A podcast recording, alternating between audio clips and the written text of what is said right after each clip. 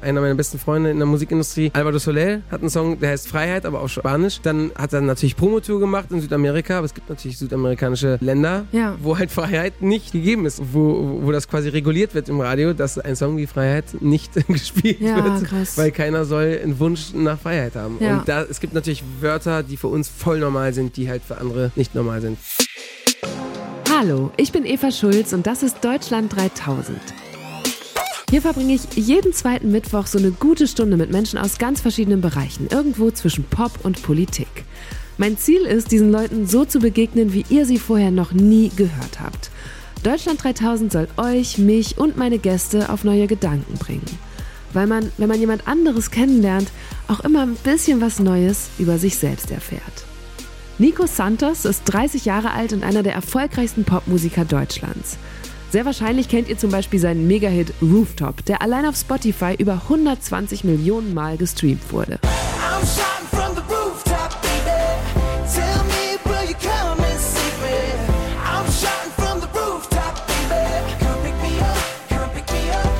Vielleicht habt ihr Nico auch schon im Fernsehen gesehen, bei Sing meinen Song oder als Coach bei The Voice. Und selbst falls er euch jetzt immer noch nichts sagt, habt ihr ziemlich sicher schon mal von einem seiner Lieder einen Ohrwurm gehabt. Denn Nico schreibt nicht nur für sich selbst, sondern für zahlreiche andere deutsche Künstler, von Shindy über Sido bis hin zu Helene Fischer. Von diesem Teil seiner Arbeit wusste ich vorher gar nichts und deshalb hat der mich besonders interessiert. Wie ist das, einerseits selbst ein Star zu sein und sich dann aber wieder komplett zurückzunehmen und andere zum Scheinen zu bringen? Nico macht sich gerade auch viele Gedanken darüber, wie künstliche Intelligenz seine Arbeit und die ganze Branche künftig verändern wird. Und das fand ich echt spannend. Wir haben aber auch über seine Jugend gesprochen. Er ist nämlich auf Mallorca aufgewachsen. Wo andere Urlaub machen, hat er 18 Jahre lang Alltag gehabt. Wie schlimm findet er also heute deutsche Touris? Vor diesem Gespräch habe ich mir gedacht, vielleicht liegt es auch genau an dieser spanischen Gutwetterprägung, dass Nico wirklich immer einen so fröhlichen und sonnigen Eindruck macht. Unser Interviewtermin fiel dann auch ausgerechnet auf den ersten wirklich sonnigen Frühlingstag dieses Jahr. Damit hatten wir allerdings beide nicht gerechnet. Und so saßen wir uns in viel zu warmen Winterpullis backstage im Deutschland 3000 Studio gegenüber. Das war ein sehr angenehmes, lustiges und offenes Gespräch und am Ende kam raus, dass hinter Nikos sonnigem Gemüt noch viel mehr steht als nur sein Aufwachsen im Süden. Nämlich leider auch ein sehr trauriges Erlebnis. Aber hört selbst, hier kommt eine gute Stunde mit Nico Santos. Die erste Frage, Nico, ist bei Deutschland 3000 immer, wo kommst du gerade her?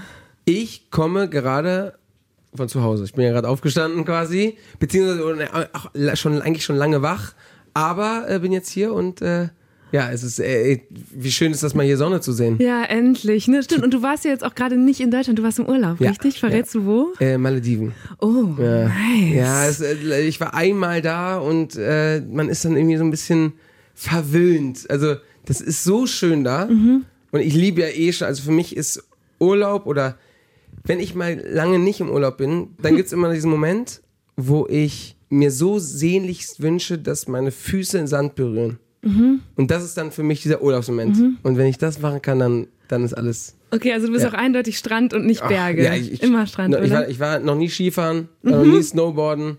Also ich würde niemals meinen Urlaub dafür aufopfern, irgendwo zu sein, wo es nicht 30 Grad hat. Und muss ich, was muss ich mir dann vorstellen? Was bist du für so ein Urlaubstyp? Also liegst du dann auch die ganze Nur Tag liegen. am Strand? Du bist jetzt nicht so ein Explorer, der sagt, oh, was gibt's auf den Malediven alles zu sehen?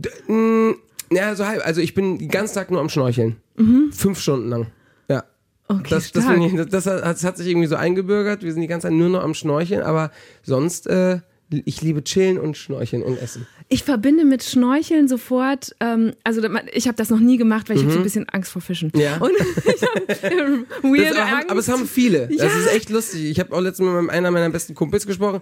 Der hat auch panische Angst vor, vor, vor Fischen. Ich finde ehrlich Ich gesagt, oh Gott, das habe ich auch noch nie mal, aber ich finde es besonders schlimm hinter Glas. Ich finde es, ich weiß auch nicht, so Wassermassen mit Fischen drin hinter Glas oder sowas wie so SeaWorld und im Ja. Zoo und so, das, ich finde es ganz komisch wegen, bedrohlich. Wegen, weil man Angst hat, dass es zerplatzen Ich könnte ich, oder Ja, ich weiß es nicht. Also insbesondere, wenn es so von allen Seiten ist, oh, da, ne? Und deswegen so Schnorcheln, das ist so wie Skifahren für dich bei mir. Krass. Aber deswegen, was ich sofort, ich habe natürlich trotzdem sofort diese Unterwasserwelten vor Augen und dieses Thema mit den Korallenriffen. Ist das Ja, auf den Malediven auch schon so, dass die so die Farbe verlieren und alles, sterben? ja, komplett. Aber ähm, also, äh, natürlich wegen, wegen der Hitze und weil es immer sehr, es ist nicht sehr tief. Mhm. Und irgendwann gibt es dann dieses Riff und dann wird es tief und dann sind die Korallen da und dann, ist, dann denkst du, du bist bei Findet Nemo. Mhm. Da siehst alles, äh, von Schildkröten, Haien, Delfin, du tauchst mit Delfinen, du tauchst mit Moränen, also das ist wirklich unglaublich und du denkst wirklich, du bist bei Findet Nemo und manche haben natürlich schönere Riffe als andere. Ähm, und das, ich, ich habe ja 20 Jahre in Spanien gelebt, da gibt's ja gar keine großen, große Fischvielfalt, wenn du schnorchelst, eher wenn du, wenn du richtig tief äh, tauchst oder sowas. Deswegen, da bin ich jetzt so ein kleiner Explorer geworden. Aber das mit den Korallen ist, ist schon ein sehr großes Ding. Also es hat sich weitaus verschlimmert in den letzten Jahren. Und kannst du, wenn du jetzt nach Hause kommst, gut die Erholung noch möglichst lange bewahren oder bist du ganz schnell wieder im Alltag und in so einem Stressmodus? Mm, ähm, ich brauche das ganz, ich brauche Urlaub ganz, ganz doll. Ich glaube, weil ich, ich bin im Urlaubsort aufgewachsen. Das Krasse ist, ich, ich kann mich nicht an einen Urlaub erinnern in meiner Kindheit. Wir waren nie im Urlaub. Ah, okay. Für mich war Urlaub Also, Weihnachten bei Oma und Opa feiern in Deutschland. Und sonst waren wir nie im Urlaub. Wir waren noch nie im Urlaub. Also, man muss vielleicht Leuten, die das über dich nicht wissen, Ja. sagen, deine Eltern sind mit dir, da warst du ein Baby, ausgewandert nach Mallorca Genau, und du bist genau. in Palma de Mallorca aufgewachsen. genau. Und deswegen, das ist bei dir dann, wie du sagst, der Urlaub nochmal ein super spannendes Thema, weil du, also Genau, genau, du warst quasi das- immer im Urlaub. Es war immer oder? Mhm. Urlaub oder du warst fußläufig beim Urlaub. Also du, ne, du musst ja einfach nur raus und dann warst du am Strand oder egal wo und das war Urlaub. Und dann, wenn man das dann nicht mehr hat, und jetzt in dieser Winter war ja mit Abstand, also seit Ja. ich in Deutschland lebe, seit neun Jahren, der schlechteste, äh, Grau. habe ich das schon nass, sehr kalt. gebraucht, ja. Ja. Ja. Und wie muss ich mir das vorstellen? Was, was bedeutet es, an so einem Top-Touri-Ziel aufzuwachsen? Was macht das mit einem eigentlich ja normalen Alltag, den man da hat? Ja. Ähm, erstmal ist dir das ja als Kind gar nicht bewusst. Also ich bin in einem ganz, ganz kleinen Dorf aufgewachsen, da war ich der einzige Deutsche auch. Äh, 700 Menschen wohnen da. Die Schule hatte 80 Kinder von, von der, äh, also von, ähm, von der Kita bis zur sechsten, 80 Kinder. Wir haben uns sogar, äh, die erste und zweite hat sich einen Raum geteilt, die zwei, dritte und vierte einen Raum. Äh, es war wirklich, so klein war das. Deswegen hast du das gar nicht gecheckt, dass das, ne, du, das war halt dein Zuhause. Und dann irgendwann checkst du, okay, ja, dann, dann- dann wirst du erwachsen, dann wirst du 13, 14, dann bist du mal im Magaluf, das ist englische Ballermann Ah, zum Feiern, weil da konntest, da, da hat keiner gecheckt mit äh, ähm, deinem Ähm, Pass äh, und ja. deinem, ne, dass, dass du mit dem Perso, dass du überall rein kannst. Wir sind überall reingekommen. Und dann hast du gemerkt, krass, ist ja alles voll mit Engländern hier. Und dann irgendwann, okay, ist eigentlich auch alles voll mit Deutschen hier. Mhm. Äh, aber auch nur in den Touri-Spots. Also wenn man jetzt da ist, wo, wo ich herkomme, Capdeia, da, da gibt es das gar nicht. Also da ist das, also ich, wie gesagt, ich war der Gidi. Mhm. Und der Gidi heißt quasi der, der deutsche Ausländer. Ähm, in, meinem, in unserem ganzen Dorf war ich der Einzige. Deswegen ist es immer, das ist schon lustig gewesen. Und wer war schlimmer, die Engländer oder die Deutschen auf Der Mallorca? Engländer mit Abstand. Ja? ja, ja. ja. Also wenn du, wenn du da feierst, dann du hast alles, ich habe alles gesehen. Mit 14, 15 habe ich alles gesehen. Da habe ich gedacht, okay, jetzt kann mich nicht mehr, nicht mehr schocken. Ja. Okay, Ja. aber das ist spannend. Also das heißt, bei dir gibt es ja eigentlich sogar noch eine dritte Urlaubsdimension. Also du bist selber Urlauber, dann bist du in einem Urlaubsort aufgewachsen und du hast aber auch mal als Beruf für Menschen den Urlaub schön gemacht, als Stimmt. du noch auf Stimmt. Mallorca warst. Ja. Und das ist, was ist das wiederum oder was hast du da über einen guten Urlaub gelernt? Oder wie hast du versucht, Leuten den zu bereiten als Animateur? Ähm, gute Frage. Also, ich habe immer nur gedacht, das Lustige war ja bei mir, ich war, ich war 17 Grad, also wurde gerade 18, ähm, gerade fertig mit der Schule quasi, habe sie nicht, nicht, nicht fertig geschafft, aber, aber war dann fertig und dann ähm, habe ich irgendwas gesucht, wo ich Musik machen kann. Und das war eigentlich das Erste. Ne? Das habe ich wirklich ja nur gemacht, um, um Musik zu machen, weil ähm, da gibt's jeden Abend Shows, da gibt's jeden Abend irgendeinen spanischen Abend, da habe ich dann äh, spanische Songs am Klavier zwei Stunden lang gesungen, dann gab's einen White Night, da habe ich dann irgendwelche Balladen gesungen die ganze Zeit. Und deswegen habe ich eigentlich nur, das war so das Hauptziel. Ich wollte auf die Bühne, wollte quatschen und ich habe vorher ja nie Deutsch gesprochen, sondern nur mit meinen Eltern und im Fernsehen. Und sonst habe ich ja nie, ich habe ja keine deutsche Schule oder irgendwas besucht. Deswegen ähm, war das ein bisschen Training, wie man mit Leuten redet. Und das Schöne ist da, da habe ich so viele coole Leute ge- getroffen, die mir auch dann, also der Grund, warum ich nach Deutschland gezogen bin, ist auch, weil ein ähm, Gast mich gefragt hat, ey, ich kenne so ein paar Produzenten, die würden dich, ich habe denen ein Video geschickt, wie du gerade gesungen hast, die würden dich gerne einladen Mhm. Ach, und so bin ich dann nach Köln, ja. Ja, und deswegen, also, wie ich denen einen schönen Urlaub bereitet habe, ich glaube, das sind ja solche Momente, du bist, du bist 17, 18, machst natürlich auch, äh, bist die ganze Zeit nur am Feiern Ja. und bist dann aber natürlich auch professionell da. Also du, ich war ja, ich, ich war schon sehr workaholic. Also man hat da schon 15 Stunden am Tag oft gearbeitet. Also Krass. weil, weil man halt um 9 Uhr morgens das Meeting und man hatte Pflicht bis 12 Uhr nachts an der Bar zu sein. Ähm, damals, das ist jetzt nicht mehr so, aber damals war das so und ähm, ich, ich war dann natürlich, irgendwann hat man gesehen, dass man mich viel einsetzen kann bei so Singen-Sachen, bei Tanzen, bei irgendwelchen Dann Shows. du viel gefragt. Ja, dann hatte ich irgendwann so echt so ein, so ein straffes Programm, hatte auch nur einen Tag frei. Ähm, und deswegen war ich irgendwann so, oh, ich bin echt schon viel am Arbeiten dafür, dass ich 18 bin. Und das war aber gut. Also ab da hat mir dieses Arbeiten nichts mehr ausgemacht. Aber interessant, dass du dann so viel, weil ich verbinde mit diesen Ferienclubs, das sind ja auch so, so eine klischeebeladene Welt auch, ne? Da, ja, aber ich kannte es ja nicht, weil ich war ja davor Ja, noch du warst nie. nie in so einem ich, typisch deutschen das war Urlaub Das, das. Beste war, in der ersten Woche habe ich zu meiner Mutter gesagt, Mama, hier sprechen alle Deutsch. Und sie so, ja, Nico, das ist ein Hotelclub. Ich so, habe noch nie gehört, was ist das? Mhm. Da war ich schon da, da habe ich schon da gearbeitet, da habe ich noch nicht gewusst, was das eigentlich ist. Ich habe dann auch immer, äh, anstatt, äh, dürfen wir den Namen sagen? Ja, ja, klar. Also, anstatt Robinson Club habe ich immer Robinson Club gesagt, weil ich dachte, weil du das dachtest, ist Englisch oder international, irgendwas ja. international. Und die alle immer so, Nico, sag nicht Robinson. Und dann ich so, okay, okay. Ähm, und die einzigen Spanier, deswegen meine ersten Freunde da waren die ähm, Kellner Mhm. und äh, die ganzen, die da halt da leben auch. Und es war für mich so eine Umstellung, auf einmal nur mit Deutschen zu sein. Es war echt tricky, vor allem mit meiner Pünktlichkeit, weil in der, Schu in der Schule Ja, stimmt. Spanien Du bist spanisch kultiviert Ja. und arbeitest dann in einem deutschen Umfeld. Schwierig. Lehrer kommt zu spät, alle kommen zu spät in der Schule und dann komme ich äh, in einen deutschen Club, 9 Uhr Meeting und ich war immer zu spät. Ich musste jeden Tag, jeden Morgen muss ich sagen, 10 Minuten vor der Zeit ist es Robins Pünktlichkeit. jeden Morgen. Das war die ja, Strafe? Jeden Tag, ja. Oh Gott. ja. Vor Meeting vor allem. Und andere wichtige Frage, ich glaube, das fragen sich ja auch viele Reisende, die in solchen Clubs unterkommen. Dürft ihr mit Gästen rummachen als Animateure oder ist das streng verboten? Soll man sogar. Soll man? Ja, also man. Also ich sage jetzt nicht Also- soll man, ne? Also, aber äh, äh, da- da- dazu hat, da, dagegen hat natürlich niemand, weil du, ähm, du er, er, erzeugst ja damit auch einen, einen, einen bleibenden Eindruck oder also ne, ein irgendwas- Abenteuer, ja, ein Abenteuer, ne? Und dann, und dann kommt man auch, äh, dann, dann hat man dazu ein schönes Gefühl und nächstes Jahr denkt man sich, ah, das war schon cool letzten Sommer dann, ja. Vielleicht ist Nico wieder da. Ja. nee, aber also, ne, also bei Ja. mir war es immer so, ich war immer in Beziehungen. Ich war immer der, eigentlich der, der schlechteste äh, Party oder ne, Fang. oder ja, Oder, Fang ja. dafür auf jeden Fall, aber ähm, genau, ich äh, andere nicht. So. Sagt er mit einem breiten Grinsen. ja, ja, ja. Und dann bist du, wa- was war dann überhaupt der Impuls, nach Deutschland zu gehen? Genau das, dass ein, Also dass, dass, dass da wirklich ein Gast gesagt hat, hey, da gibt es zwei Produzenten, die will ich gerne einladen. Den habe ich ein Video geschickt. Dann bin ich dahin, habe da quasi nicht vorgesungen, aber quasi vorgeschrieben. Ich habe Songs da geschrieben. Ähm, und dann meinten die, ja, du musst jetzt nach Deutschland ziehen, würde ich gerne sein und so. Das ist dann nicht so gelaufen, wie ich es mir vorgestellt habe, ehrlicherweise.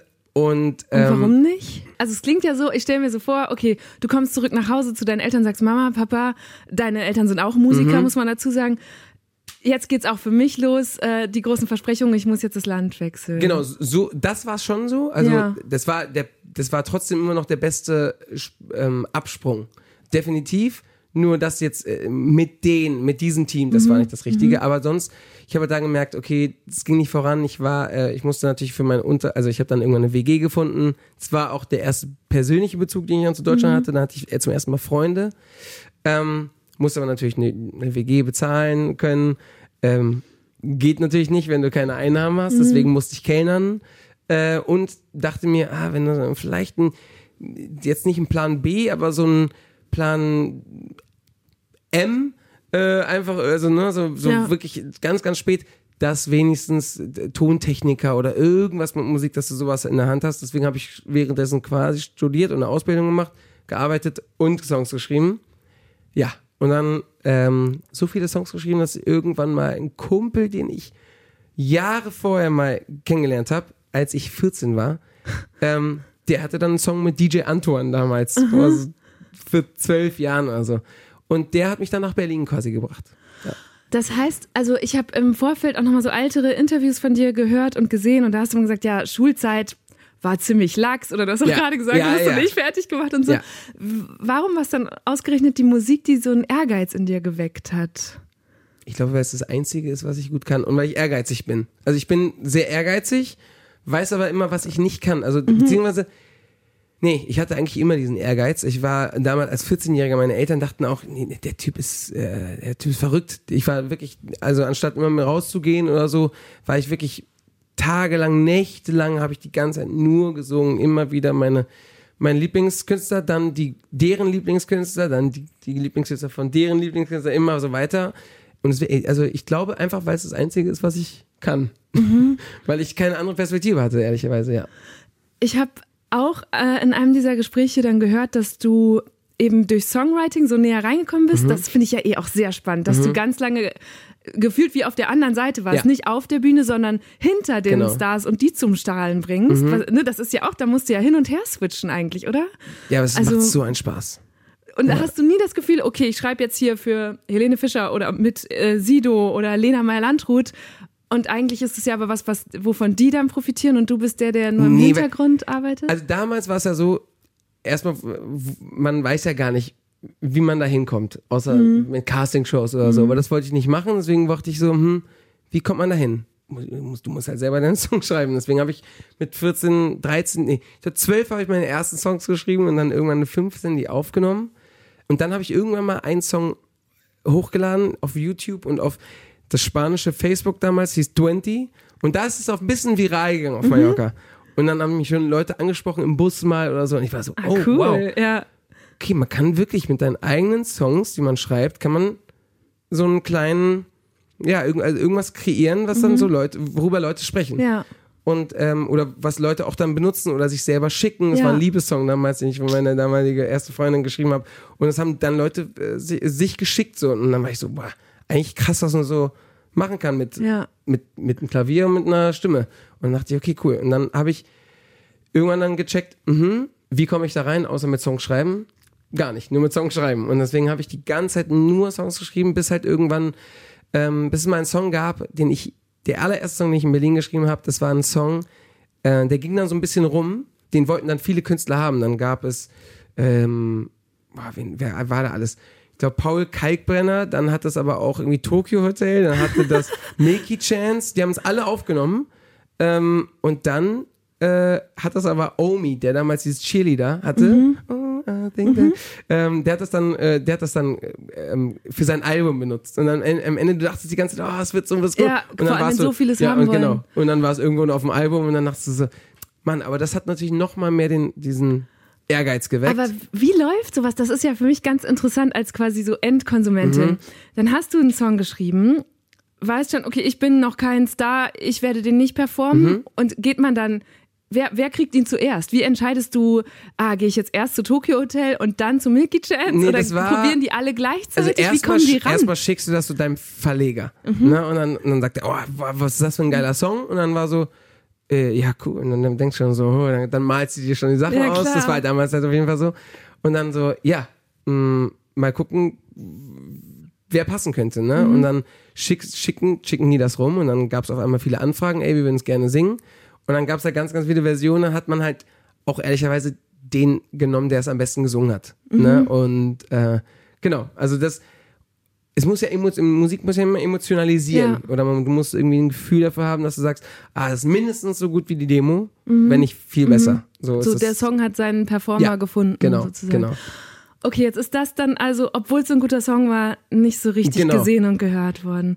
Und stimmt es, dass du eine Zeit lang unter deinen engeren Freunden und Kollegen immer als der Pechvogel galtst und auch so genannt Ich habe wurdest? ich hab eine, genau, ich habe eine, eine, eine WhatsApp-Gruppe mit meinen zwei, ähm, ja, in, in der Musikindustrie besten Freunden und äh, das sind auch quasi meine Mentoren quasi. Die haben, die haben mir alle Türen geöffnet, geöffnet wenn es um Songwriting und Produzenten geht.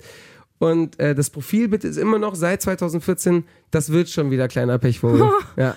Einfach weil damals war irgendwann dieses Ding, dass ich ganz, ganz viele Songs hatte on hold, also bei irgendwelchen Leuten, das so kurz vor Release oder bei Sido oder so und so und dann war so, nee, wir nehmen doch den anderen Song. und dann war immer so, das kann doch nicht sein, wann, wann passiert das? Und dann gab es irgendwann dann diesen, diesen einen Moment, ja. Und was war der, war der eine Moment der mit Omi oder war das Nee. nochmal ein anderer? Das war dann mit Home mit Topic. Weil, ähm, also ich hatte dann dazwischen ganz, ganz viel unglaublich tolle Zeiten. Äh, Fucky Goethe Musik äh, gemacht. Stimmt, ja. Tatort, ähm, mit, mit Sido viel geschrieben, mit, mit Shindy und Bushido viel ähm, im Studio verbracht. Das war super. Und dann aber alleine mit Topic äh, quasi ihn angeschrieben mit meinem, mit meinem Kumpel einfach, ähm, das war so ein, ja, der macht irgendwie alles independent. Ähm, lass doch mal da runterfahren nach Solingen, mal gucken, was daraus passiert. Und dann ähm, ist daraus ein Song entstanden, der dann auf einmal in Deutschland auf äh, eins war in, in, in, im Radio und in Australien. Und denkst du so, okay, hä, wie kann das denn passieren? Aber da, das war das, das war der erste, das war das erste Mal, dass alle meinten, okay, diese Pechsträhne ist endlich, Endlich vorbei, vorbei. weil ähm, das hast du irgendwie alleine jetzt gemacht, Ja. so ein bisschen, ja. Stark. Ja. Ging es denn dann auch bergauf weiter oder wie, wie, wie holprig muss ich mir den Weg Das ist, das ist crazy, weil vorstellen. dann, ähm, dann, dann war dieser Song und der hat natürlich gemacht, dass ich dann ähm, wirklich nur noch mich auf Musik konzentrieren Mhm. konnte und ähm, dann, dann habe ich halt natürlich und dann kamen viele Sachen dazu, dann kamen äh, Songs von Shindy, ähm, die die dann die dann äh, groß geworden sind und das Album und und und und dann habe ich die ganze Zeit an meine Musik gearbeitet. Da ist auch ein Song rausgekommen und der war dann auch wieder ein Flop. Mhm. Und dann dachte ich, vielleicht bin ich einfach nicht der der, der ähm, das Gesicht sein soll oder der, ne, der Messenger quasi. Vielleicht bin ich auch einfach nur der, der Schreiber im Hintergrund. Und dann kam Rooftop. Okay, Ja. krass. Also der zweite Ja. Song, der Ja. knallte dann und das hat dir dann aber auch so eine Sicherheit gegeben. Ja. Ab da hast du dran. Ja, da, da, da wusste ich dann, okay, ey, ähm, es kann passieren. Es, geht, es liegt nur an den Song. Genau. Was war bisher der erfolgreichste Song, an dem du mitgewirkt hast in irgendeiner Form? War das Rooftop oder ist es Ja, es ist schwer zu sagen. Also Rooftop ist natürlich so jetzt in Deutschland auf jeden Fall der erfolgreichste. Eigentlich ist aber ein spanischer Song, den ich geschrieben habe, der erfolgreichste. Ähm, der ist, ich weiß nicht, glaube ich, in zehn Ländern oder so Platin oder äh, aber halt in Südamerika. Ah, ähm, genau. Und den hat auch ein anderer Künstler oder Den andere haben Künstler. drei andere Künstler gesungen. Okay. Äh, ja, genau, genau. Das und das so geht dann aber auch klar, dass du sagst, hier, das ist mein Song, den hat schon Künstler A gemacht, aber Künstler B kriegt ihn jetzt auch nochmal. Äh, nee, nee, äh, als Feature. Ah, Also, okay. Das, in Lateinamerika, Okay, nee, nee, in Lateinamerika ist es voll oft so, dass, dass dann einer sagt, ey, ich habe hier einen geilen Song, willst du auch rauf? Ja, der andere Mhm. sagt, ja, komm, den, den will ich auch noch rauf. Und das ist so ein bisschen, in Deutschland ist das seltener. Ja. Also das hat sich jetzt so langsam ein bisschen eingebürgert, Ja, auch durch die Hip-Hop, so, genau, ne? vor Genau. allem in der Hip-Hop-Welt. Ähm, das, das tut gut, weil das ist, das gibt's in, äh, in Reggaeton schon seit Jahren, dass, dass man auf einmal fünf Künstler auf einem Song hat. Ähm, was ja cool ist, also Fans freuen sich ja, Ja, ja. andere Künstler auch ne, zu hören und so. Ja. Und deswegen, ähm, das war für mich auch ein cooler Moment und vor allem Augenöffner, öffnender Moment, weil es zeigt einfach, ey, da ist dann so eine Power dahinter. Ähm, nicht nur jetzt mal, äh, ich sag mal, durch Labels oder so, sondern einfach, weil, weil der Song dann irgendwie noch Mhm. eine, größere Wichtigkeit bekommt. Ne? Wenn, wenn drei sagen, ey, der Song ist Ja. gut genug. Ja. Wie hieß der? Dann hören wir den auch mal. Déjate rein. llevar.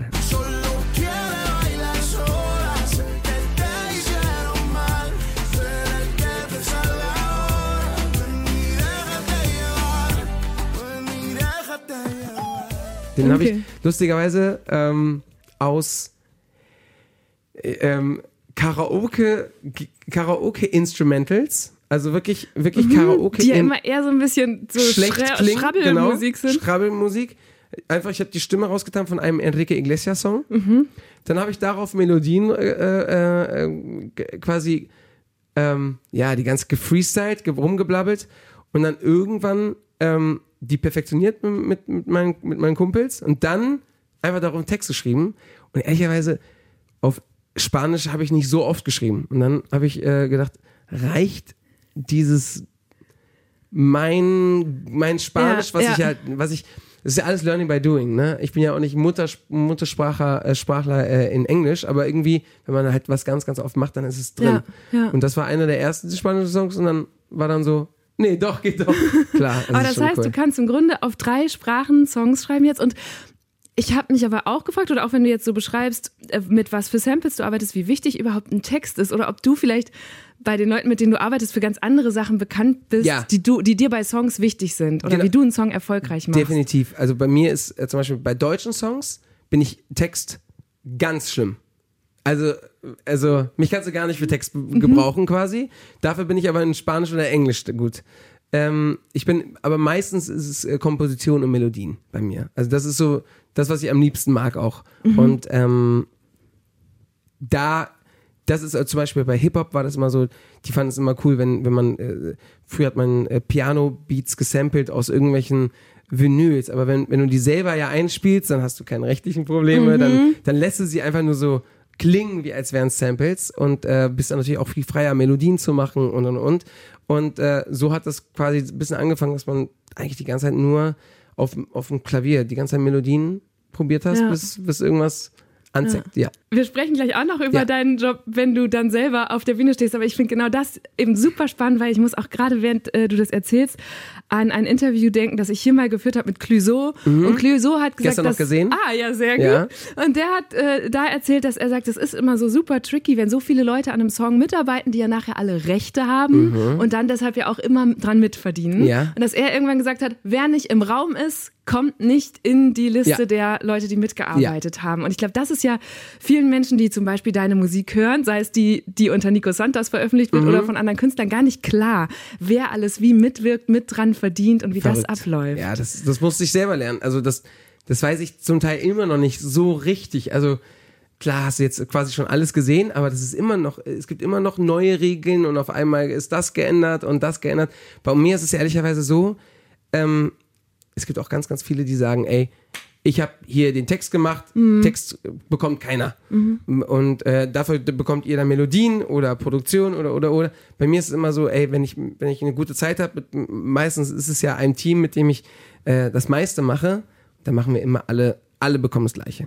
Egal bei was. Und das, das finde ich so, man, man kann sich dann, wenn, wenn es gut läuft, kann man sich kollektiv freuen. Ja. Und, dann, ne? und, Ja. und das ist, finde ich, irgendwie schöner.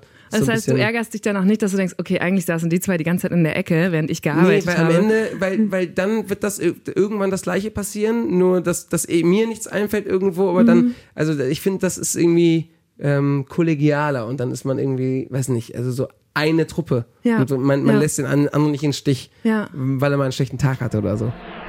Vielleicht habt ihr das auch schon mal gehört.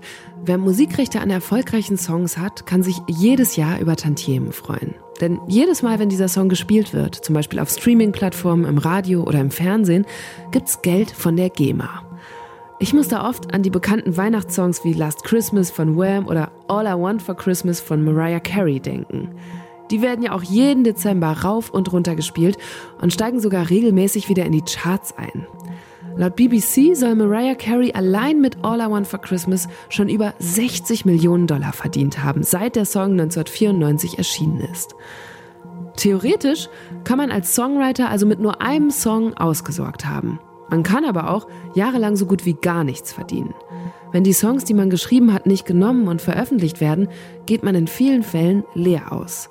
Und natürlich kommt es auch immer darauf an, wie viele Leute an einem Song beteiligt sind. Für Nikos neues Album Ride, das Ende Mai erscheint, waren auch wieder verschiedene Songwriterinnen und Komponisten im Einsatz. Bei seiner Single Number One zum Beispiel teilt er sich die Musikrechte mit noch vier weiteren sogenannten Textdichtern und Komponisten. Es gibt auch immer Entweder-Oder-Fragen bei Deutschland 3000. Die erste ist, was ist heute schwieriger, Karriere zu machen als Popmusiker oder als Rapper? Als Popmusiker. Warum?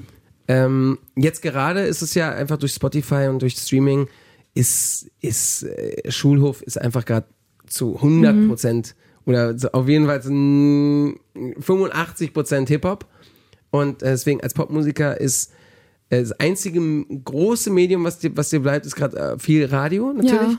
Was Ähm, für dich ja auch schon immer super. Also du ja. warst, es gibt Jahre, da warst du der meistgespielte Ja. Künstler im deutschen Radio. Genau. Da, das, da, da bin ich auch unfassbar ähm, ähm, glücklich, dass, dass das Radio mir so eine Mhm. Plattform gegeben hat oder, oder auch die Leute, die das hören und, und alles. Das ist, ähm, das ist crazy, dass, äh, wie sich das, wie, wie, wie Musik sich ändert auch Ja. immer wieder. Ne? Also Ja. zum Beispiel, ich weiß noch, 2016 Ähm, da haben wir einen Song gemacht mit Shindy und äh, Ali Boumaier. Ähm, der heißt äh, Sex ohne Grund. äh, Wie heißt der? Sex ohne Grund. Und ähm, Warum kannst du das nicht aussprechen? äh, ja, also, äh, ähm, ne? es, es, es, es fühlt sich immer komisch für mich an, wenn, wenn Leute dann so, wie heißt der? Sex ohne Grund? Ja, auf jeden Fall, da war das immer noch ein bisschen verpönt zu singen in einer Rap, in einem Rap-Song. Also, das ist eine gesungene Rap-Hook, ah, ist das cool. Es gibt ja jetzt gar keine Hip-Hop-Songs mehr ohne Gesang. Ja. Also, ne, also, wie schnell sich das geändert hat. Also, nach drei Jahren war das so normal. Und jetzt ist das, jetzt gibt's ja quasi keine gerappten Songs mehr fast. Aber es klingt auch, ist es nicht auch irgendwie ein bisschen schade, dass was, was vermeintlich Kunst ist, dann so sehr Trends und ja auch Plattformen, ähm, äh, Mechaniken unterliegt? ähm, das Verrückte ist ja eigentlich, dass es aber ja immer schon so ist, irgendwie. Also jetzt ist es halt ein anderes Medium, aber das war ja schon immer so. Wenn ich mir vorstelle, jetzt ist natürlich TikTok das Ding, Instagram und, und das ist natürlich auch mega, mega cool, weil es gibt, also ich, ich, ich bin oft super inspiriert von ganz, ganz vielen kleinen Künstlern, die halt einen TikTok machen und auf einmal Ja.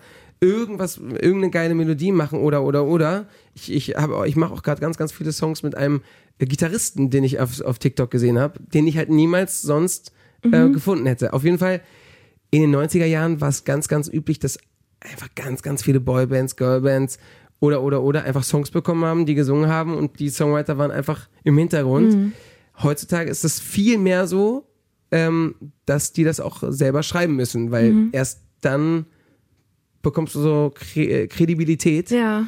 Ähm, das, das, das war früher nicht so, so sehr. Also zum Beispiel, oder 50er Jahre, Elvis Presley. Ja, klar. Da, hat, da gab es einen Song, den Ja. haben alle Country-Sänger gesungen und bei einem wird es dann erfolgreich und so. Und dann gibt's, es gibt immer, das Schöne bei Musik, es gibt immer eine Bewegung und dann gibt's die Gegenbewegung. Damals, 50er Jahre, man sagt ja auch mal, heutzutage die Songs werden immer kürzer, aber Damals waren sie auch super kurz. Ne? Nat King Cole hat Ja. Songs, die hat 1 Minute 30, Elvis Presley hat auch, äh, Hound Dog geht 1 Minute 50. Mhm. Ähm, und wenn, wenn jetzt 1 Minute 50 ein Song ist, dann sind alle echt sauer. Ne? Ja, deswegen, ja. dann gab es 60er Jahre Beatles-Songs, die gehen 12 Minuten oder, oder. Es gibt immer Bewegung gegen Bewegung. Das ist eigentlich das Coole. Und deswegen Mhm. weiß man auch eigentlich, ähm, es kommt alles wieder zurück. Ja. Okay, das war eine sehr lange äh, Antwort auf meine Entweder-Oder-Frage. Ich, ja. muss- nee, ich, ich habe ja nachgefragt, ich muss Stimmt, mich ranhalten. stimmt. Ich bin schuld. Mit wem würdest du lieber mal auftreten? Stevie Wonder oder Justin Timberlake? Boah, Stevie Wonder, glaube ich, aber trotzdem. Einfach weil es so ein, ja, nostal nostalgischer. Justin Timberlake eigentlich auch, weil ich den, äh, weil ich den auch über alles liebe, aber Stevie Wonder, ja. Bist du mal von einem Vorbild enttäuscht worden, wenn du jemanden getroffen hast, den du so verehrst wie so ein Stevie Wonder?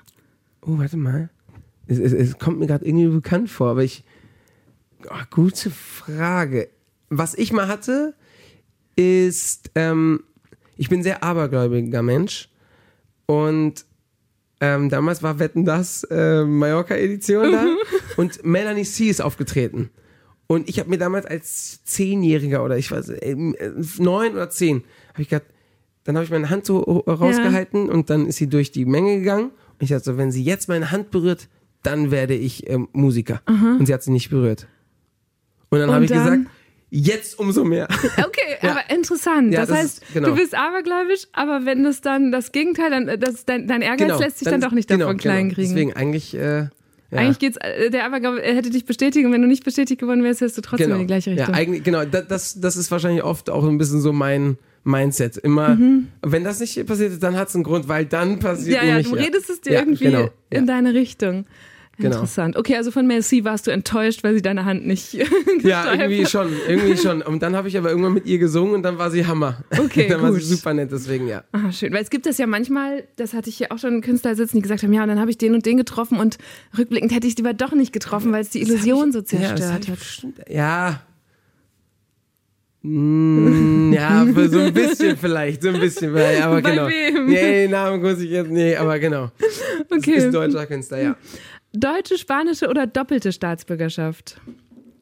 Ich habe die deutsche, ähm, einfach nur, weil der deutsche Pass einfach, also es war dann einfach, also meine Schwester zum Beispiel, die ist in Spanien geboren, Mhm. hat beides. Und ich dachte mir, ich, ich brauche ja den anderen gar nicht, weil ähm, Ist ja, EU. ist, Ist, EU ähm, ja. und äh, mit den Deutschen kannst du halt überall hin. Mhm. Genau. Nur wählen kannst du dann in Spanien nicht, aber jetzt wohnst du da eh Genau, nicht weil mehr, ich, ich ne? wohne da eh nicht, dann, dann, Ja. dann finde ich das auch ein bisschen, ähm, ja, Ja. also, ne, ich, ich, weiß, äh, man, ich finde, um, um, um, um, so eine Wichtigkeit zu haben, äh, dann musst du auch da leben, finde ich. Und so Einfluss zu Ja, nehmen. ne? genau, Einfluss, genau. Sport lieber gucken oder machen?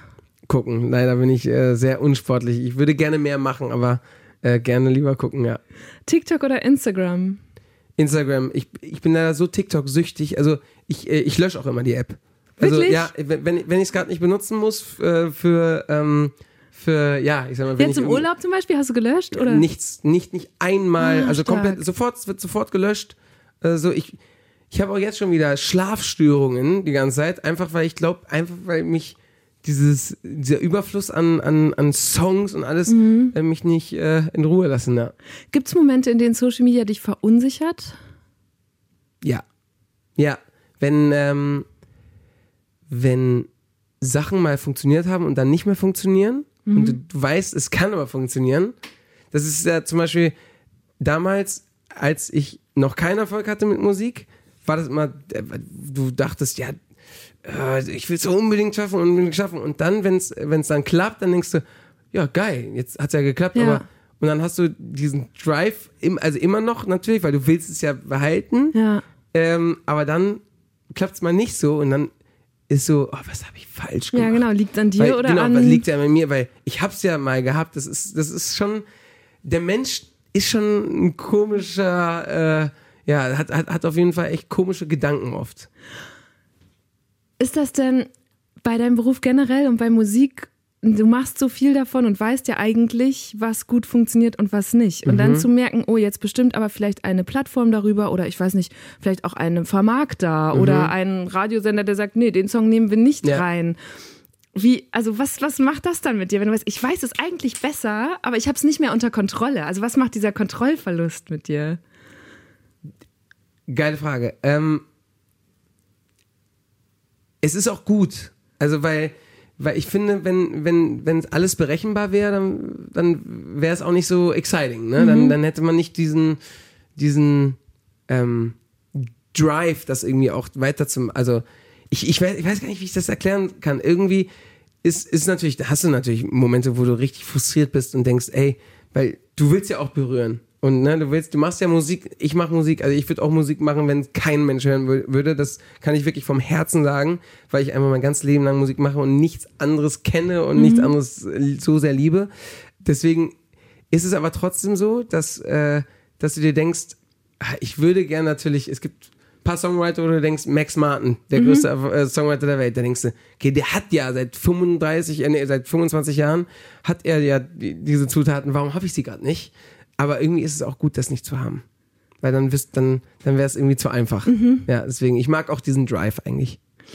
Okay, ich habe noch mehr Entweder-Oder-Fragen. Wo wärst du lieber Kandidat? In einer Quizshow oder Castingshow? Äh, Quizshow. Ja? Also ich, ich, ich, ich, auch wenn ich immer in allen Quizshows, wo ich war, äh, komplett ablose, ähm, genau, ich wollte eigentlich nie Kandidat in einer äh, Castingshow sein. Jetzt bist du Juror oder Coach in Ja. einer Castingshow, sitzt also am anderen Ende. Wie fühlt sich das an? ja. Liebe ich, weil, ähm, also das ist ja jetzt auch schon 2020, habe ich damit ja Mhm. angefangen. Und das war ja eigentlich noch relativ früh, ne, als, als so, ja, voll, als, Ja. als, you, als Coach, ähm, Leute zu coachen, die man teils viel älter sind als du. Ähm, das Schöne war aber bei mir, ich habe, ich, ich bin, glaube ich, nur da, wo ich bin, auch wegen ganz, ganz vielen Leuten, Mhm. weil die mir so viele Tipps gegeben haben. Und ähm, diese Tipps konnte ich, weiß ich halt noch so sehr, weil die ja erst vor kurzem äh, mir gesagt worden Ja, sind. also deswegen noch konnte super ich, genau, präsent, die so. sind noch so präsent, deswegen konnte ich die gut äh, weitergeben. Und letzte Entweder-Oder-Frage. Wer schreibt bessere Drehbücher für Musikvideos? Echte Menschen oder künstliche Intelligenz? Echte Menschen.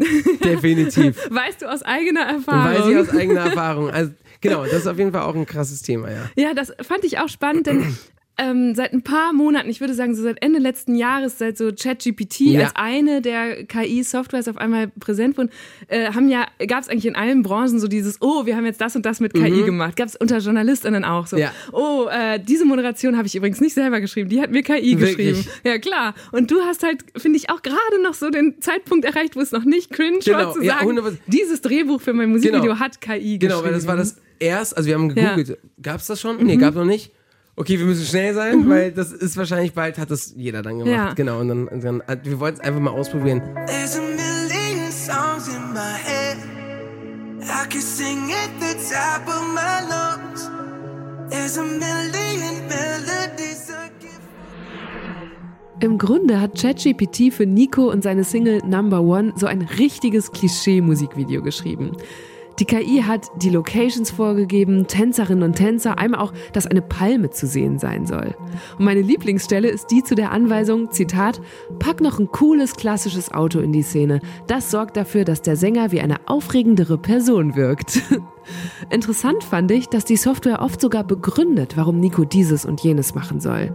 Zum Beispiel weiter hinten im Video nochmal ungewöhnliche Perspektiven benutzen, um die Aufmerksamkeit der Zuschauenden zu halten.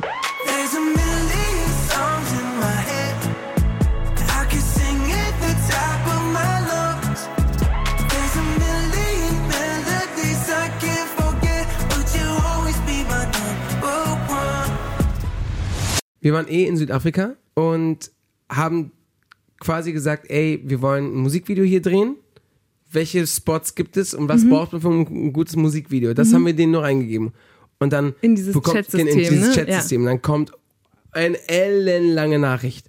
Und dann musst du immer wieder sagen, bitte, ähm, please sum this up. Also kann, Ja. mach das bitte ein bisschen kürzer. Ja. Und dann kommt kürzer. Und dann, und dann, aber da, da sind schon oft auch schlaue Punkte drin. Mhm. Ähm, aber natürlich auch oft Sachen, die du selber wissen könntest. Ja. Ne? Also ich glaube, ChatGPT, was, ähm, was so richtig gut ist, ist so, wenn du irgendeine NDA brauchst oder irgendwie solche Sachen, Mhm, so ne, wo du Vertrag einfach genau so eine Verträge- Vorlage, genau, ja. so eine Vorlage. Ja. Ähm, was er echt schlecht macht, ich weiß nicht, ob das wegen Punkten und Kommas, weil ähm, äh, Nummern sind ja in, äh, in der englischen Zahl quasi, ne, sind ja Punkte Ja, stimmt, in Kommas. ja. Ich wollte Also letztens so äh, ganz viele ähm, Zahlen rechnen. Es kam immer was anderes raus. Oh Gott. Immer ja. was anderes. Und ich Ja. so, das kann ja nicht so Auch schwer. super weird. Ja. Man denkt, das ist doch das Leichteste. Genau, Jedes das Handy kannst du dir ausrechnen. Aber das ist auch, wir hatten neulich hier in der Show, die es auch gibt von Ja. Deutschland 3000, jemanden zu KI da, Tristan Hawks. Und der hat erzählt, die arbeitet halt nicht mit Wahrheiten. Ne? Die will uns immer sagen, diese KI, was wir gerne hören wollen. Und deswegen denkt sie sich im Zweifel was aus. Und das hatte ich jetzt auch, als ich. Doch, also die arbeitet mit Wahrscheinlichkeiten. Die guckt halt im Internet rum, wie oft wurde das schon gefragt oder wie oft wurden Informationen schon rausgegeben. Und dann nimmt sie halt die, Nein. die am häufigsten genannt wird oder die am statistisch wahrscheinlichsten zu dir als Anfragenden passt, aber sie gibt dir nicht die Wahrheit. Und ich habe dann zum Beispiel auch mal gefragt, ähm, hier ChatGPT, wie findest du äh, den neuen Song von Nico Santos, Number One? Und dann hat sie gesagt, warte, Number One ähm, ist ein Song von Nico Santos, der 2019 veröffentlicht wurde. Der Song ist ein optimistischer Pop-Track mit eingängigen Hooks und einer erhebenden Botschaft darüber, jemandes Nummer eins zu sein. Er wurde vom Publikum gut aufgenommen und wurde in mehreren europäischen Ländern, darunter Deutschland, Österreich und der Schweiz, ein Hit. Und ich dachte so, Nee, stimmt halt Nee, es stimmt halt Stimmt einfach nicht. nicht. Ne, Krass. aber sie hat es, dieser Chatbot stellt es dar wie, ja klar, also so ist das. Und das fand Das ich total, also dass man da nicht vertrauen darf, fand ich auch nochmal interessant. Und umgekehrt genau Find das, was du schön. sagst. Ja, aber ich, muss also- man halt lernen. Nee, ne? genau, also, aber, aber gut zu wissen, aber gut, dass du es sagst. Ja. Also, finde ich jetzt gerade, weil ich, weil ich dachte mir irgendwann, ey, wo, wo kommen wir denn, also, das Krasse ist, als ich das erste Mal das quasi introduced habe für mich, Ja. war das für mich noch relativ neu. Ja. Und dann habe ich, hab ich in eine Kommentarsektion ähm, geschrieben, habt ihr das schon mal benutzt? Ja. Und alle haben geschrieben, natürlich, ich mache meine Hausaufgaben damit. Ja, ja, ich habe auch einen Kollegen hier, der bei uns in der, in der Crew arbeitet, der hat seine Bewerbung damit geschrieben. Der meinte, damit wäre jeder genommen worden mit der Vorlage, die ihm das System geschrieben hat. Da dachte ich, ja, okay, fair enough. So. Fair enough, aber schon krass irgendwie, ne? ja. Also wenn ich mir vorstelle, also wenn ich mir vorstelle, dass in zehn Jahren jeden Song von jedem Künstler auf der Welt gibt, Ja. also von Michael Jackson gibt es ja schon I Feel It Coming, Ja. da war er schon fast zehn ja, oder acht Jahre tot. Das klingt sehr, sehr Mhm. ähnlich und das, wir sind ja gerade erst am Anfang. Ich bin echt gespannt, wie das irgendwann wird. Ja. Also Ja, in zehn Jahren gibt es ja jeden, jeden Song von jedem Künstler, wenn du einfach nur den Namen eingibst. Was ich jetzt gerade krass finde, ist ja jetzt gerade ist ja äh, ist ja der Moment, wo, wo Drake und äh, also Stimmt, Drake ja. und The Weeknd quasi einen Song draußen haben, Ja. der erfolgreicher ist als der Original-Release, aber das ist nicht ihrer. Ja. Das ist, also die Genau, haben jetzt eine Wo in dieser ja. Woche einen Song rausgebracht.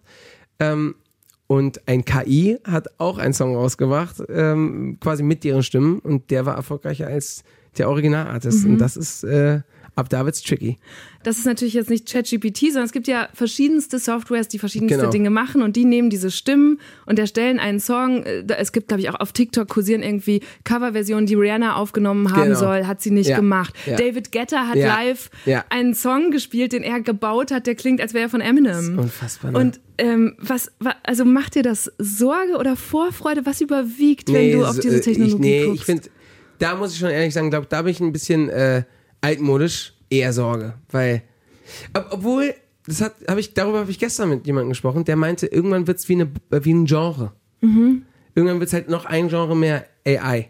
Und Mhm. dann gibt's halt äh, äh, Dubstep und, und, und, und Ja. halt AI. Und dann wahrscheinlich gibt, ist irgendwann normal, ist das echt oder ist es AI? Ja. Man muss halt sagen, ist echt. Und dann, ach so, okay. Und dann kannst, also, ich, ich glaube, es wird irgendwann dazugehören. Ähm, ich bin gespannt, wie die Leute das dann irgendwann finden oder, oder vor allem rechtlich. Also deswegen, ja, genau. das ist ja jetzt schon, also das ist ja jetzt das schon so Thema, ein krasses ne? Ding, ne? Ich glaube, Universal war es doch jetzt, glaube ich, die gesagt haben zu den großen Streaming-Plattformen, ihr dürft diese KI-Kunst nicht Ja. mehr verwenden, ihr Genau. verletzt damit unsere Ja. Rechte. ja. Was, was, würdest, was glaubst du denn? Wie muss man da vorgehen, um Ja, das Künstler wie dich auch zu schützen? Ja, weil es stimmt ja natürlich, ne? Man, man benutzt ja dann Mhm. quasi eine, eine, Trademark von jemandem, von einem Künstler, ne? Und äh, ähm, aber trotzdem bin ich gespannt, wie jeder.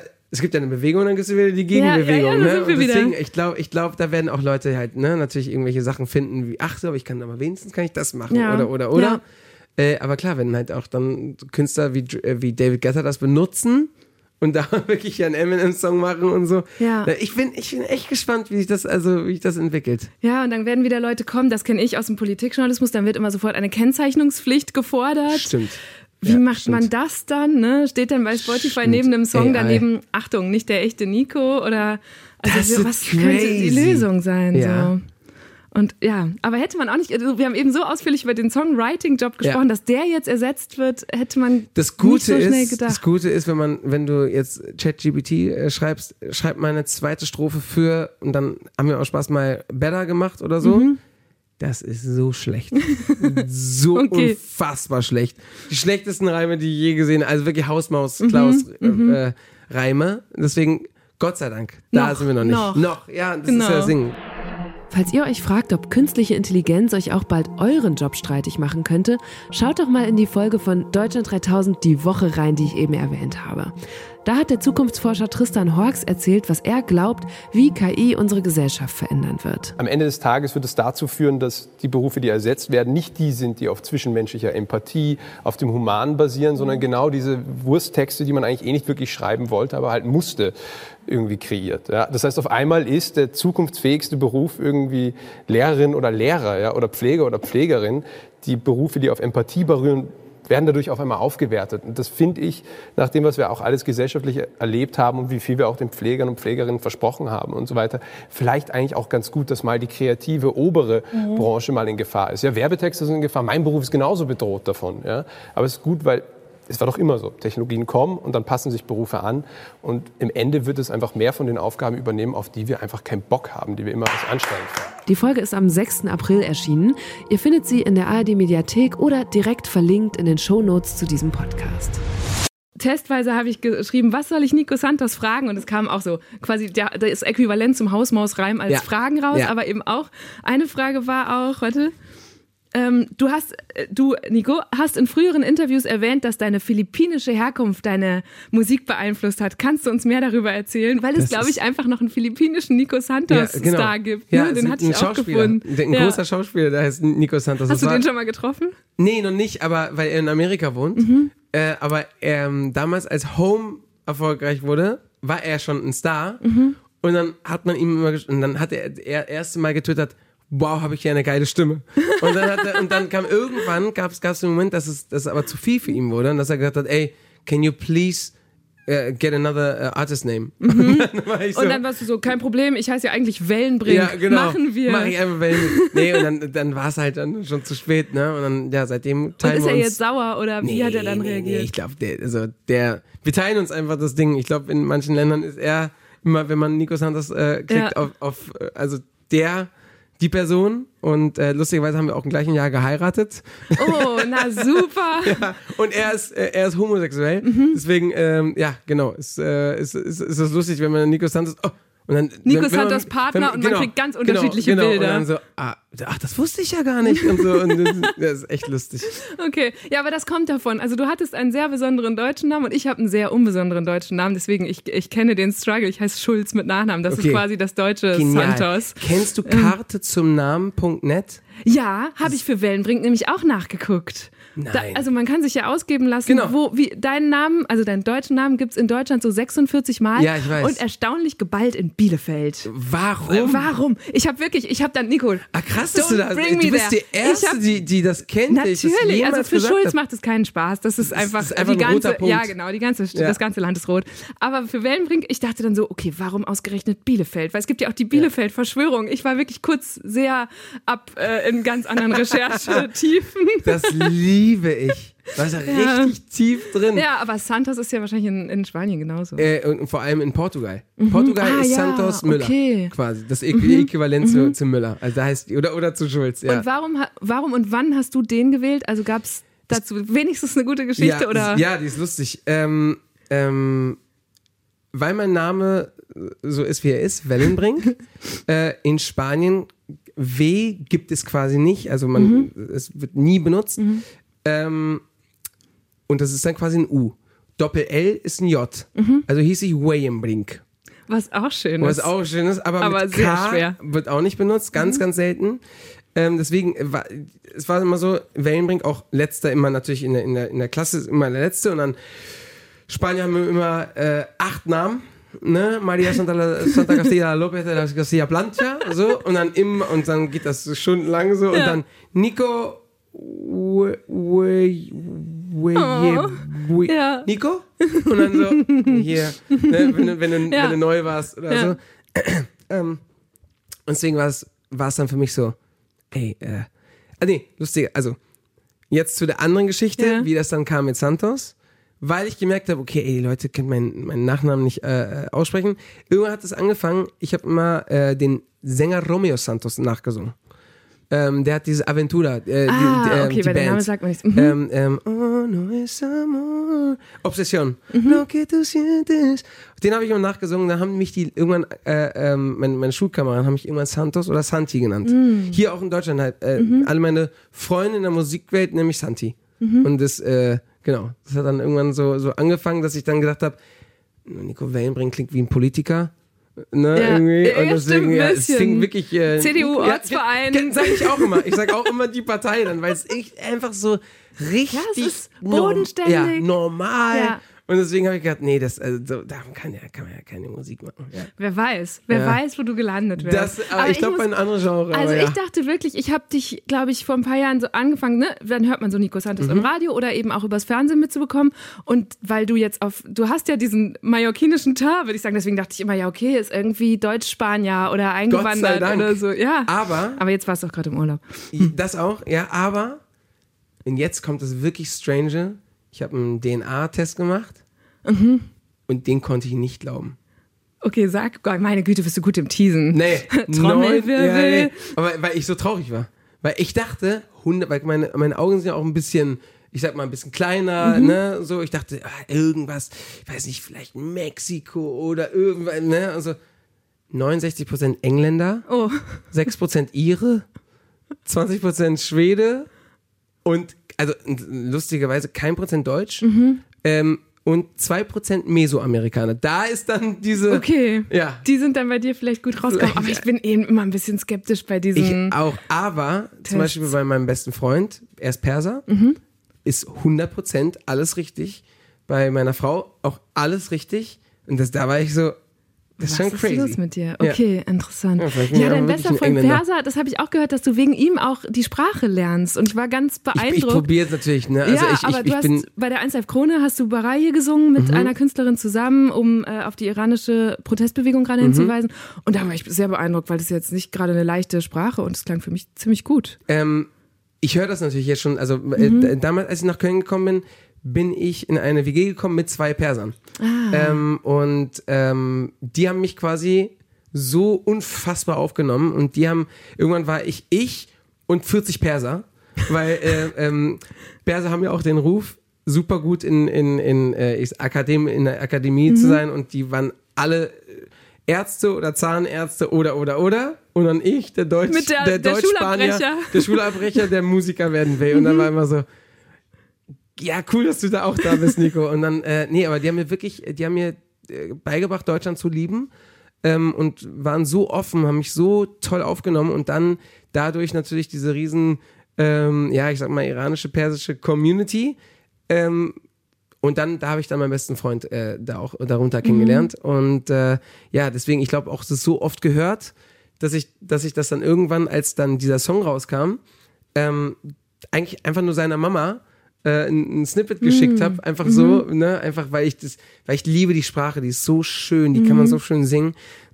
Und ähm, dann meinte die Schwester, die sehr dafür gekämpft hat, hat gesagt, du postest das, du postest das. Ich, ich so, ja, aber um wer- Unterstützung ja, quasi wirbt, Ja, aber ne? wer bin ich? Ich, ich, ich, ich habe gesagt, ey, ich bin ein Deutsch, ich sag mal Deutsch-Spanier, der jetzt keinen Bezug dazu hat ähm, und ich will mich jetzt nicht als hier, äh, ne, ähm, ich, wie, wie soll man das sagen? Ich, ich, ich wollte jetzt nicht diese, also es gibt so viele Frauen, das so viele Menschen, die, die dafür wirklich äh, es verdient haben, äh, auf, auf dem Podest äh, ne, ges- gestellt zu werden und, und, und, und das sind alle, die da dafür, dafür einstehen.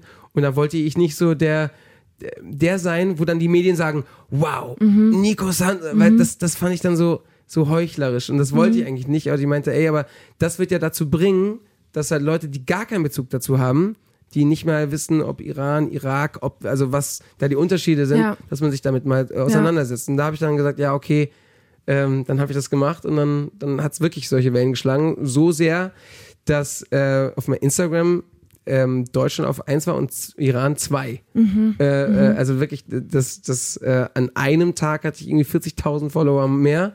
Ähm, und das war alles nur Iraner. Ja, Und ähm, das, das, war, das war wirklich crazy. mhm. also du hast gemerkt, nicht nur in Deutschland, sondern auch im Iran wird das gesehen. Ne? Ja, das haben ja. hier auch Podcast-Gäste schon gesagt und immer beschworen, dass wir da so hingucken müssen, diese Aufmerksamkeit Ja. dahin lenken und dass das die Leute stärkt. Genau. Ähm, ich finde es sehr interessant, wie du das gerade argumentierst. Ich kann das auch gut nachvollziehen, dass man sagt, ich bin doch nicht der Aktivist, der Genau. im Vordergrund stehen sollte und gleichzeitig hast du aber die Bühne oder die, ne, die Reichweite, sag mal, die, Ja. die Fans. Ich hatte vor, das ist jetzt schon richtig lange her, aber mit Mark Forster, deinem Mhm. Coach-Kollegen, quasi, auch mal die Diskussion darüber, ob man und wie, inwieweit man als Popmusiker auch politisch sein sollte oder solche Botschaften Ja. vermitteln und so. Und das war mit ihm natürlich auch total spannend. Was hat, was hat er da gesagt? Wenn ich, ist fragen, wenn ich fragen darf. Ja, ja, ist schon länger her. Ich müsste es jetzt selber auch nochmal reinhören. Es ging dann irgendwann darum, ob nicht so eine Botschaft wie sein damaliger Albumtitel Liebe auch schon politisch sei. Da war ich so, mm, ja, weiß ich jetzt nicht. Aber ich frage mich jetzt gerade nach dieser eher Erfahrung. eher also Liebe würde ich jetzt nicht sagen, wahrscheinlich so Freiheit oder Ja, sowas. Ne? ja, also ja. zum Beispiel, ich weiß, dass mein, einer meiner besten Freunde in der Musikindustrie, äh, ähm, Alvaro Soler, hat einen Mhm. Song, der heißt Freiheit, aber auf, auf, auf Spanisch. Dann ähm, hat er natürlich Promotour gemacht in Südamerika, aber es gibt natürlich südamerikanische äh, äh, Länder, Ja. wo halt Freiheit nicht Nicht gegeben ist, Nicht, so, ne? genau, nicht Ja. gegeben ist und auch nicht, äh, wo, wo das quasi reguliert wird im Radio, dass ein Song wie Freiheit nicht gespielt Ja, wird, krass. weil keiner soll einen Wunsch nach Freiheit haben. Und äh, da, da, es gibt natürlich Wörter, die für uns voll normal sind, die halt für andere nicht, Ja. nicht normal sind. Natürlich auch wie im, im Iran. Ja. Und macht dann so eine Erfahrung wie jetzt dieser Auftritt bei der Krone und das, wie das aufgenommen wird, was mit dir? Also denkst du darüber nach, hm, boah, da habe ich jetzt auch in der Hinsicht so eine Macht. Wie kann man das noch nutzen und einsetzen? Ähm, ja, aber es macht dich auch äh, ähm, fragil. Also du, du merkst natürlich, okay, krass, ähm, ich bin, ich bin, ich, ich guck mal, ich würde sagen, ich bin sehr interessiert, aber nicht so unfassbar belesen, dass ich, dass ich dann auch, wenn es mal zu einer Argumentation kommen sollte, dass ich so gut argumentieren kann und so viel darüber sagen kann, dass ich weiß, zum Beispiel über Musik wüsste ich das, könnte ich das, da nicht. Und dann, äh, dann, dann, dann denkst du auch manchmal so, oh, ähm, ich weiß gar nicht, wie ich das, also ne, deswegen wollte ich auch, ich wurde natürlich gefragt bei 1 Live, Ja. ähm, willst du, willst du bei 1 Live Krone ähm, äh, Balayer singen? Und habe ich gesagt, ja, aber nein, nicht ich alleine. Wenn, dann muss es eine Frau singen, äh, und ich bin gerne dabei und unterstütze, deswegen war ich dann nur am Klavier und habe äh, und hab eine kleine Passage gesungen. Einfach, dass es, ähm, das ist ja Awareness, ne? also dass, dass, dass man wenigstens die Plattform ähm, noch mehr Kreiert so, ne? kreiert, Ja. genau, sehr gut. Ähm, und äh, genau, aber sich nicht in den Vordergrund stellt. Mhm. Ja, deswegen, also ich weiß, aber es ist, es ist, ein, ist ein toughes Thema, wie, Ja. wie man was ähm, dann auch sagt und wie viel man sagt, weil man ähm, ich weiß, dass ich gar nicht so der, der, der ich bin ja eigentlich gar nicht der Richtige, der, zum Beispiel Enisa Amani. Ja, ja. War auch gerade neulich erst hier Ja. bei Deutschland 3000. Ja. Unfassbar. Also Ja. wirklich, die, die, die äh, äh, vor allem in der Zeit, wo das, wo das wirklich ja die ganze Zeit präsent war, äh, was ja leider jetzt gerade nicht mehr so ist und, Mhm. und natürlich auch viele immer wieder weiter ähm, äh, das probieren. Enisa hat so viele Momente bei mir äh, ähm, ähm, erschaffen, wo ich heulend bei mir im Zimmer äh, äh, äh, lag oder saß äh, und, und mir das angeguckt habe. Deswegen, ähm, da bin ich dann glücklich, dass es dann Leu Leute gibt, die halt einen Bezug haben, die so äh, eloquent und so, so, so, so, ja, so gut recherchieren und so gut Ja. argumentieren können. Ja. Ah, es, ist, ah, es ist richtig spannend, weil mich, ich mache bei Deutschland 3000 jetzt seit irgendwie 2017. Es geht Mhm. immer wieder auch um Politik. Und ich glaube, es geht ganz vielen Leuten, die uns jetzt auch hören oder die das gucken, so wie dir, dass sie sagen, es interessiert mich, es bewegt mich, aber ich weiß nicht genug, um da jetzt ein guter Teil der Diskussion zu Ja. sein oder um Ja. selber so mit argumentieren zu Genau. können. Und eigentlich ist ja gerade in unserer freiheitlich Mhm. geprägten Demokratie ist ja die Idee, alle sollen mitdiskutieren und war, ich glaube, eigentlich ist halt die große, oder was ich so beobachte als das Problem ist, dass man so abgestraft wird, wenn man was Falsches sagt. Oder wenn man eine ist falsch. Perspektive noch nicht auf dem Schirm hat und dann sagt, ja, aber also vielleicht formulieren wir auch manchmal Argumente falsch, aber warum sollten du und ich als Person in der Öffentlichkeit nicht auch uns trauen, zu sagen, ist nicht dieser Missstand echt ein Problem? Und wenn dann jemand kommt und sagt, ja, aber ihr habt das und das übersehen, dann muss es okay sein. Aber es wird 100%. stattdessen, wenn du dich jetzt politisch äußert, wird halt sofort draufgeschlagen. Ganz genau. Und das, ich finde das so problematisch, weil es könnte so viel bringen, wenn Leute wie du sagen, hier, ich bin auch politisch, ich möchte mich mit diesem und diesem Thema öffentlich 100%. auseinandersetzen. Ich, äh, genau, also das, das, ich finde ja immer, auch egal, bei Streits oder, oder, oder, man erschafft ja nur das die, äh, beste, das beste Umfeld, Mhm. wenn man ehrlich ist und wenn man redet und wenn man alle Probleme beiseite legt. Und das ist einfach nur mit, äh, mit Sprache. Ja. Und ähm, ähm, deswegen, ich glaube, dass, ich sag mal, in, ich sag mal, in einer Diskussionsrunde, ähm, ich, ich, ich, immer wenn ich das sehe, denke ich mir, boah, ich wäre gerne da. Aber dann denke ich mir immer wieder, boah, was, was für ein Respekt ich auch davor habe. Ähm, aber gen genau wie du gesagt hast, das, ist, ähm, ich glaube, Ziele, richtige Ziele erreicht man ja auch einfach nur. Da, da bin ich glücklich, dass ich in einer Demokratie leben darf. Äh, einfach durch Demokratie, durch ganz, ganz viele Einflüsse, Eindrücke. Und natürlich gibt es manche ähm, Denkweisen, die, über die ich äh, nicht ähm, äh, ja, diskutieren werde. Ja. Aber, aber, aber, aber, aber trotzdem ähm, gibt es das halt auch, ne? Und man muss irgendwie probieren, dann damit zu leben. Ne? Und, und, und dann auch irgendwie, oder, oder probieren halt zu argumentieren, bis- dass es irgendwann halt so die perfekte Waage sich, äh, ja, ähm, also bis, bis es sich halt perfekt einpendelt. Ich will noch mal jetzt, davon können wir wieder Ja, weggehen, ja, gehen wir mal auf ein ja. anderes Thema. Ähm, eine Sache, die mich beschäftigt hat, als ich mich jetzt auf dich vorbereitet habe oder seit ich dich so wahrnehme, man denkt ja immer, der Nico Santos, der ist immer gut drauf, ist so ein unheimlich sonniger, fröhlicher und du kommst jetzt ja auch hier rüber wie jemand, der so bedacht ist auf seine Mitmenschen, die so wahrnimmt. Was ist also ist es nicht auch anstrengend, wenn Leute das mit einem verbinden? Immer so, ne, jetzt grinst du auch gerade und die, die denken vielleicht, ah, wenn Nico da ist, dann ist immer gute Laune. Es, fällt es dir manchmal schwer oder setzt sich das unter Druck? Mm, nee, also ich, ich, ich, ich freue mich natürlich. Ähm, ähm, wie- ähm, wie soll ich das sagen? Es es ist eine gute Frage.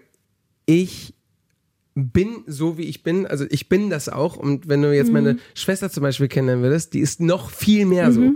Und ich weiß, dass äh, für viele das auch manchmal irritierend ist, weil die sich denken, das ist gespielt, der kann ja nicht so glücklich sein. Aber ich bin ja, ich, ähm, ich finde, ich, ich finde manchmal so ein bisschen, das wäre quasi ungerecht für meine Eltern, die mir so ein schönes Leben ermöglicht haben, dass ich oder dass ich so glücklich sein kann, dass ich gesund bin, dass ich äh, mein Hobby zum Beruf machen konnte und und und, dass ich Menschen glücklich machen kann, dass ich selber Musik so sehr liebe, dass ich eine tolle Partnerin habe und und und, dass ich ja glücklich sein kann. Von, Natürlich habe ich auch Probleme und äh, keine Ahnung, jetzt gerade Schlafstörungen oder oder oder, das ist jetzt einfach nur gerade in meinem Kopf, weil ich einfach äh, mir, mir immer denke, Mann, so, so schwer ist es doch nicht zu schlafen. Warum, Ja. warum lässt mein Ko- Kopf das nicht zu? Aber trotzdem macht es nicht, dass ich irgendwie schlechter gelaunt bin oder irgendwie sowas, weil am Ende bin ich vielleicht ein bisschen müder oder Mhm. vielleicht so. Deswegen, mein ganzes Leben lang oder seit dem Song probiere ich äh, nach dem Motto zu leben, what goes around comes around.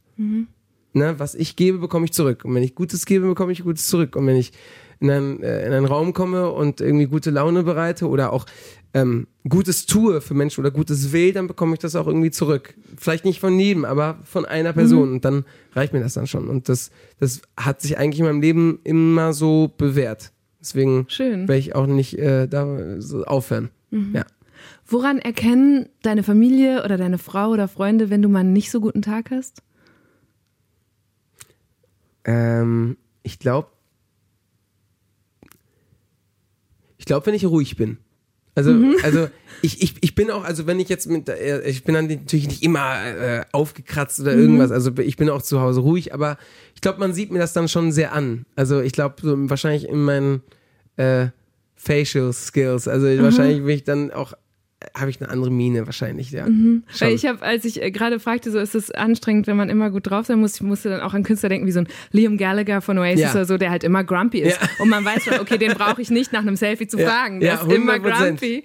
Ähm, Nee, stimmt, äh, du hast natürlich recht. Also es, Menschen senden, senden dann natürlich auch eine Aura aus und ähm, bei mir ist es auch definitiv nicht so, dass ich eine uneinladende Aura oft ausstrahle. Also Leute sehen mich auch auf der Straße und sagen, hey, Zack, mein Lieber, hey, genau. was geht ab und Ja. komm mal her und so. Und dann äh, ähm, ist es oft so, dass ich dann denke, krass, äh, ich, ich kenne diese Person ja gar nicht, Mhm. ne? Aber die haben dann schon so, also ich kenne auch ganz viele andere Künstler, mit denen ich dann auch manchmal bin, die werden Die nicht, an- nicht, die werden nicht ja. Mhm. angesprochen. Und da weißt du dann schon, ah, okay, krass. Also, das ist schon das, was du so sendest, ne? Mhm. Bekommst du auch dann äh, oft, ne? Und äh, manchmal vielleicht gar nicht passend. Ja. Und du hast jetzt äh, ja gerade auch nochmal deutlich gemacht, so deine Kindheit, Jugend war sehr unbeschwert, deine Familie hat dir da, das war, ne, so Ja. glückliche Kindheit. Was war eine oder vielleicht die schwerste Zeit in deinem Leben? Ich glaube, der Tod meines besten Freundes.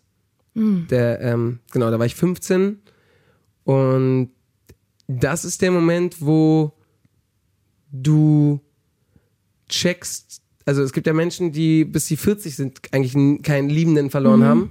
Äh, und das ist der Moment, wo du checkst, dass die, das Leben ist kein, ja, ich, ich, ich weiß gar nicht, wie ich das sagen soll. Das ist der Moment, wo ich gecheckt habe, okay, das Leben ist real. Und Selbst an diesem schönen Genau, selbst in diesem schönen Urlaubsspot und gerade eben waren wir noch skaten und gerade eben war alles perfekt und haben Musik gehört am Strand, Mhm.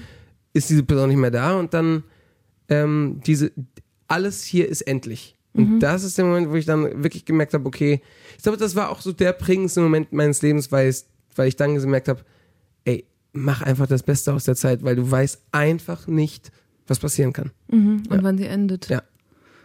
Und ich nehme das als unser Ende für heute, so traurig es ist, aber es ist auch eine wertvolle Botschaft. Deswegen Ja. vielen Dank, Nico. Danke, dass ich da sein durfte. Schön. Das war eine gute Stunde mit Nico Santos und ihr könnt euch vielleicht vorstellen, wie lange mich dieses Ende noch beschäftigt hat. Einerseits, weil Nico bestimmt noch viel mehr zu diesem Schicksalsschlag hätte erzählen können und weil in diesen Erzählungen ja oft auch so eine Art Weisheit steckt, Erkenntnisse aus Lebenserfahrungen, die andere erst viel später machen oder hoffentlich nie. Mit 15 seinen besten Freund zu verlieren, übrigens an einen Unfall, das ist einfach unglaublich unfair und man wünscht es niemandem. Zugleich hatte ich in dem Moment aber das Gefühl, er hat es so gut zusammengefasst und ich will jetzt gar nicht nochmal mit ihm zurück in diese super dunkle Zeit. In nur einer Minute, ganz am Schluss, habe ich die Antwort gefunden auf die Hauptfrage, mit der ich ja gekommen war, nämlich wie kommt das, dass dieser Mensch so sonnig und fröhlich ist? Er hat das Leben eben schon sehr früh sehr zu schätzen gelernt. Also, ich hoffe, auch ihr konntet aus dieser guten Stunde etwas für euch mitnehmen. Falls ja, freue ich mich, wenn ihr Deutschland 3000 bei iTunes oder Spotify eine Bewertung gebt. Oh, und vielen Dank auch für eure Kommentare zu unserer letzten Folge mit der Bahnradfahrerin Christina Vogel. Darin ging es unter anderem, weil sie ja selber im Rollstuhl sitzt, auch viel um das Thema Inklusion. Und dazu sind wieder einige spannende Kommentare von euch bei uns angekommen. Auf Spotify habe ich zum Beispiel von Lea Sophia gelesen. Die hat geschrieben, ich finde es schade, dass bei Barrierefreiheit oft nur an Treppen gedacht wird. Dabei gehören Internetseiten in leichter Sprache, Rettungskräfte, die Gebärdesprache können und so weiter eben auch dazu. Oder Susi, sie hat geschrieben, Ich war letztens in Kopenhagen und überrascht, wie selbstverständlich dort Aufzüge, Rampen und so weiter sind. Es waren auffällig viel mehr Menschen mit Rollstühlen und Kinderwägen unterwegs. Das macht was mit allen. Ja, und das macht natürlich auch was mit uns. Vielen Dank für die Perspektiven, die ihr da mit uns teilt. Dieses Mal, nach dieser Folge mit Nico, würde mich von euch interessieren, wie euer Blick auf künstliche Intelligenz ist. Seht ihr das eher als Gefahr oder als Chance? Mein Name ist Eva Schulz. Ihr findet mich und Deutschland 3000 mit noch mehr Content auf Instagram als Show in der ARD Mediathek und natürlich überall, wo es Podcasts gibt. Jeden zweiten Mittwoch gibt es eine neue gute Stunde. Wie immer möchte ich euch zum Ende noch einen anderen Podcast empfehlen. Dieses Mal einen, der für mich genau zum richtigen Zeitpunkt kam. Ich habe nämlich fast das komplette letzte Jahr eine neue Wohnung besucht und das ist ja an vielen Orten in Deutschland gerade echt ein Krampf. Der Podcast Teurer Wohnen von Radio 1 und Detektor FM will herausfinden, warum. Und dafür hat sich Reporterin Charlotte Thielmann beispielhaft eine Straßenecke in Berlin angeschaut. An der soll ein altes Haus mit bezahlbarem Wohnraum abgerissen werden, damit neue Luxuswohnungen entstehen können.